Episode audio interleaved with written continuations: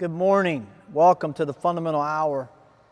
Today's message, we're going to look at several verses in the Bible, and each of these verses have something in common. And we're going to see what that is, and we'll give you a message. The Bible says in 1 Samuel chapter 5, verse 6, it says, But the hand of the Lord was heavy upon them of Ashdod, and he destroyed them. So, this verse tells us that God's hand was heavy upon somebody, meaning God was bringing judgment and punishment upon them. In 2 Samuel chapter 24 and verse 14, it says, And David said unto Gad, I am in a great strait. His mercies are great, and let me not fall into the hand of man. So in this verse, we see here it talking about the hand of the Lord and the hand of man. And they want to be in God's hand, not in the hand of man, because they recognize God's hand to be a hand of mercy and for the hand of man to be um, a, a hand of, of punishment. The Bible says in 1 Kings chapter 18 and verse 46. And the hand of the Lord was on Elijah, and he girded up his loins and ran before Ahab to the entrance of Jezreel. So, in this verse, the hand of the Lord represents power and strength and prosperity as it was on the man Elijah. In Ezra chapter 7, in verse 28, it says, And hath extended mercy unto me before the king and his counselors, and before all the king's mighty princes. And I was strengthened as the hand of the Lord my God was upon me. So again, here, Ezra is talking about being strengthened by the hand of the Lord. And then in Acts chapter 11, verse 21, the Bible says, And the hand of the Lord was with them, and a great number believed and turned unto the Lord. So this is in the early church in Acts chapter 11, and the disciples were witnessing and preaching the truth, and the church was growing and multiplying. And the Bible says the hand of the Lord was with them. So, because of God's hand being with them, they were successful, they were prospering in their purpose. The hand of the Lord or God's hand is a symbol in the Bible, and it is often a symbol of power and strength. Power that can help, and power that can also hurt. Power that can prosper, and power that can diminish or punish. Power that can build or power that can destroy. Power that can cause great fear and trembling or power that can bring great rejoicing. It is at the hand of God that we receive both a blessing and a curse. One of my memory verses, Deuteronomy chapter 11, verse 26. God says, Behold, I set before you this day a blessing and a curse. God is saying to his people, You can receive from my hand blessings, or you can receive from my hand curses. You can allow my hand to prosper you and be upon you, or you can allow my hand to destroy you as it is upon you. It is from God's hand that we are led, and it is from God's hand that we can be scattered. How often do we use the hand to represent in our own culture both love and care and also hatred and cruelty? Someone could come to you and they extend their hand of friendship we often shake hands with people. And when we shake hands with people, we're saying to them, I'm not here to hurt you, I'm here to be a help. I'm here for friendly reasons. When someone is hurt, it is typically, if we're going to care for them, we care for them with our hands. We touch people and we express love and affection with our hands. It is also with our hands that we ball up our fists and we bring pain. It is with our hands. Sometimes, if you ever seen someone lift their hand like this, as if they're going to hit somebody or do this, our hand is often either representing pain and punishment and anger, or our hand is representing care and affection and attention and love. Sometimes our hands are used for direction. We point, go this way, or come over here, or go away. But our hands represent love or destruction, and our hands represent direction come, go. God's hand for the believer is a pointing hand, leading the way. God's hand for the believer can be a protecting hand, shielding us from harm and danger and destruction. God's hand for the believer can be a providing hand, a hand that brings plenty, a hand that prospers us, a hand from which we eat from, a hand that brings pleasure. And God's hand can be a punishing hand, a hand that brings judgment, a hand that brings His wrath, a hand that brings His correction, a hand that driveth us sometimes from His very presence because of our sin. So, God's hand again can be a pointing hand, leading the way, a protecting hand, a providing hand, and a punishing hand. I think makes sense to you. Now, I want to show you a great truth from Psalm 23. Psalm 23 is a, probably one of the most well known Psalms, if not the most well known Psalm in all the Bible. And verse number one says this it says, The Lord is my shepherd, I shall not want. A shepherd has the job of protecting and providing for a flock. And we say, God is my shepherd. And because God is my shepherd, I shall not want. Meaning, my needs will be met by my shepherd.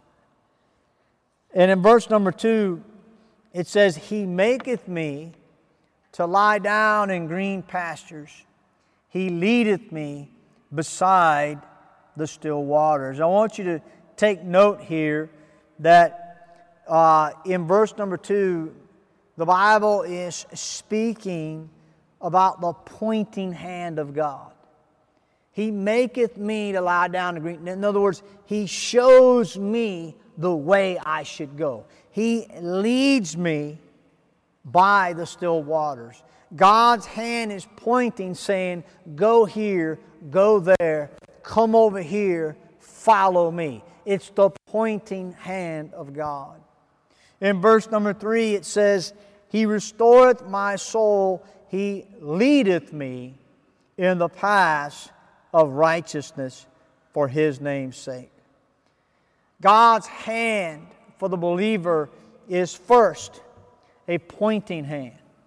It's a hand that says, Follow me. It's a hand that says, Go right over here. It's a hand that's teaching us and showing us the way which any good shepherd should do.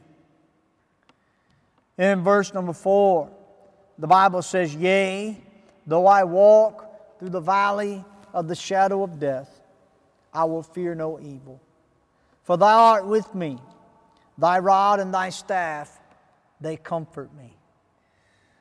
And God, uh, the psalmist is saying here that look, sometimes God, or sometimes life, God allows life to lead us into some shadows, some, some valleys that are dangerous, some valleys that are fearful.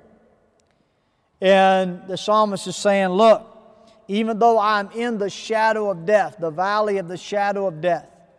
In other words, I'm in a valley and there's a shadow of death and destruction lording over me. I will not fear. Why? Because God is with me. For thou art with me. The shepherd is with me.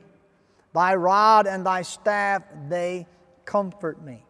So God's hand is not just a pointing hand telling us where to go, telling us to come, telling us to follow.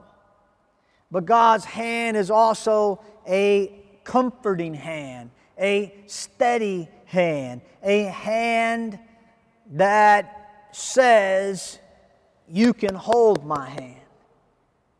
You know, every child, I think most children would have a fond memory of holding the hand of a father or a mother. Oftentimes, a, as a mother or father walks with their children, they reach down and they hold out their hand, and their children will readily and quickly grab onto it because that hand represents comfort and strength. And God doesn't just tell us, go this way or come this way, but God says to us, I'll be with you, I'll go with you, you can hold my hand. And it brings comfort to us because sometimes the pointing hand of God leads us into the valley of the shadow of death. It's not all green pastures, it's not all still waters, but sometimes it is the valley of the shadow of death. But God's pointing hand is also a protecting hand, a comforting hand. And I rejoice that God's hand doesn't just point the way, but God's hand says, I'll protect you, I'll be with you. In verse number five, it says, Thou preparest a table before me in the presence of mine enemies. Thou anointest my head with oil, my cup runneth over. As God leads us, as God instructs us, as God commands us, as God tells us to go and come and follow, there will be valleys and there will also be enemies. And in this verse, he says that in the presence of mine enemies, God prepares a table before me. He takes care of me. He meets my need. So we see the pointing hand of God saying, This is the way. We see the protecting hand of God saying, I'm with you. You can hold my hand. And we see the providing hand of God in this, that He says that He'll prepare and He'll meet our needs and He'll anoint our heads with oil, even in the presence of our enemies. God's hand does not always lead us into the paths of no strangers, no problems, no enemies, all is well. Sometimes God's pointing hand and God's leading hand takes us into the presence of our enemies, but His providing hand and His protecting hand is with us. Praise God. What a blessing. And then it says, Surely goodness, verse number six, surely goodness and mercy shall follow me all the days of my life, and I will dwell in the house of the Lord forever. Again, God's providing hand will provide for me. I, the psalmist, can say, Surely, for sure, I know, I have confidence that God's goodness and mercy will follow me all the days of my life because the Lord is my shepherd, and I shall not want because God is willing to lead the way. And God is willing to protect and comfort and provide by His hand. But what I want you to take note of today, and what I want you to see from Psalm 23 and pay very special attention to, is this, this thought. We saw in these other verses the idea that the Lord's hand can be a hand of destruction. That God's hand is more than just a pointing hand, it's more than just a protecting hand, it's more than just a providing hand, but it also can be a punishing hand. The Bible says, For whom the Lord loveth, he chasteneth and scourgeth every son whom he receiveth. If I told you that, or if I, if you were to see me with my children and they were misbehaving and doing wicked things and I was unwilling to correct them, would you say that I was a good father? Certainly not. A good father is willing to correct his children. He's willing at times to bring the hand of judgment upon his children. The Bible says judgment begins at the house of God. God is not a neglectful father, He is a responsible father that will bring judgment to his children when they do wrong. And so, what I want you to notice about Psalm 23 is that it is a very comforting psalm. It is a, a psalm that teaches us and reminds us that the hand of God points and it protects and it provides. But what I want to say to you is this psalm also teaches us that before the provision and the protection comes, the pointing comes. You see, God is not a God who says to us, do what you want to do, do everything your way, and I'll be there for you, and I'll protect you, and I'll provide. No, God's word says that He leads us by the still waters, that He leads us in the paths of righteousness. And it is when we are willing to follow the pointing hand of God that we can reap the benefits from the protecting hand of God that brings comfort and the providing hand of God that meets our needs. But when we are unwilling to be led by God, we will not prosper in green pastures and we will not prosper by the still waters, or we will not have His presence with us.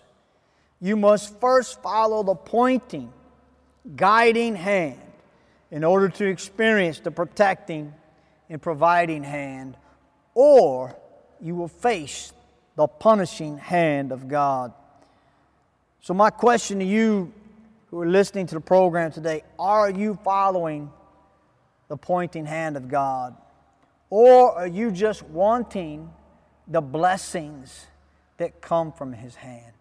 Are you wanting His mercy and grace but ignoring His principles and His commands? Doesn't work that way.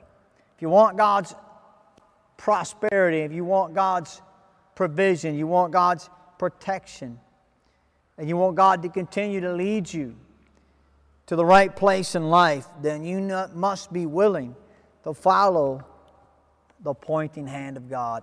He leads in the paths of righteousness. Oh God, show me what is right, and I will follow it. And if you'll do that, then all these other protections and provisions will come with it. Be careful because God's hand may be against you. I'm a child of God. I can't lose my salvation. I trusted Jesus Christ as my Savior. But I can lose God's favor and I can bring God's punishment into my life. And I don't want that to happen. If you have any questions, please contact us on our social media platforms. If you are not 100% sure that if you died today, please connect with us. We want to help you to know what the Bible says about how when you die, you can be sure that heaven will be your home. Thank you for watching the Fundamental Hour. God bless.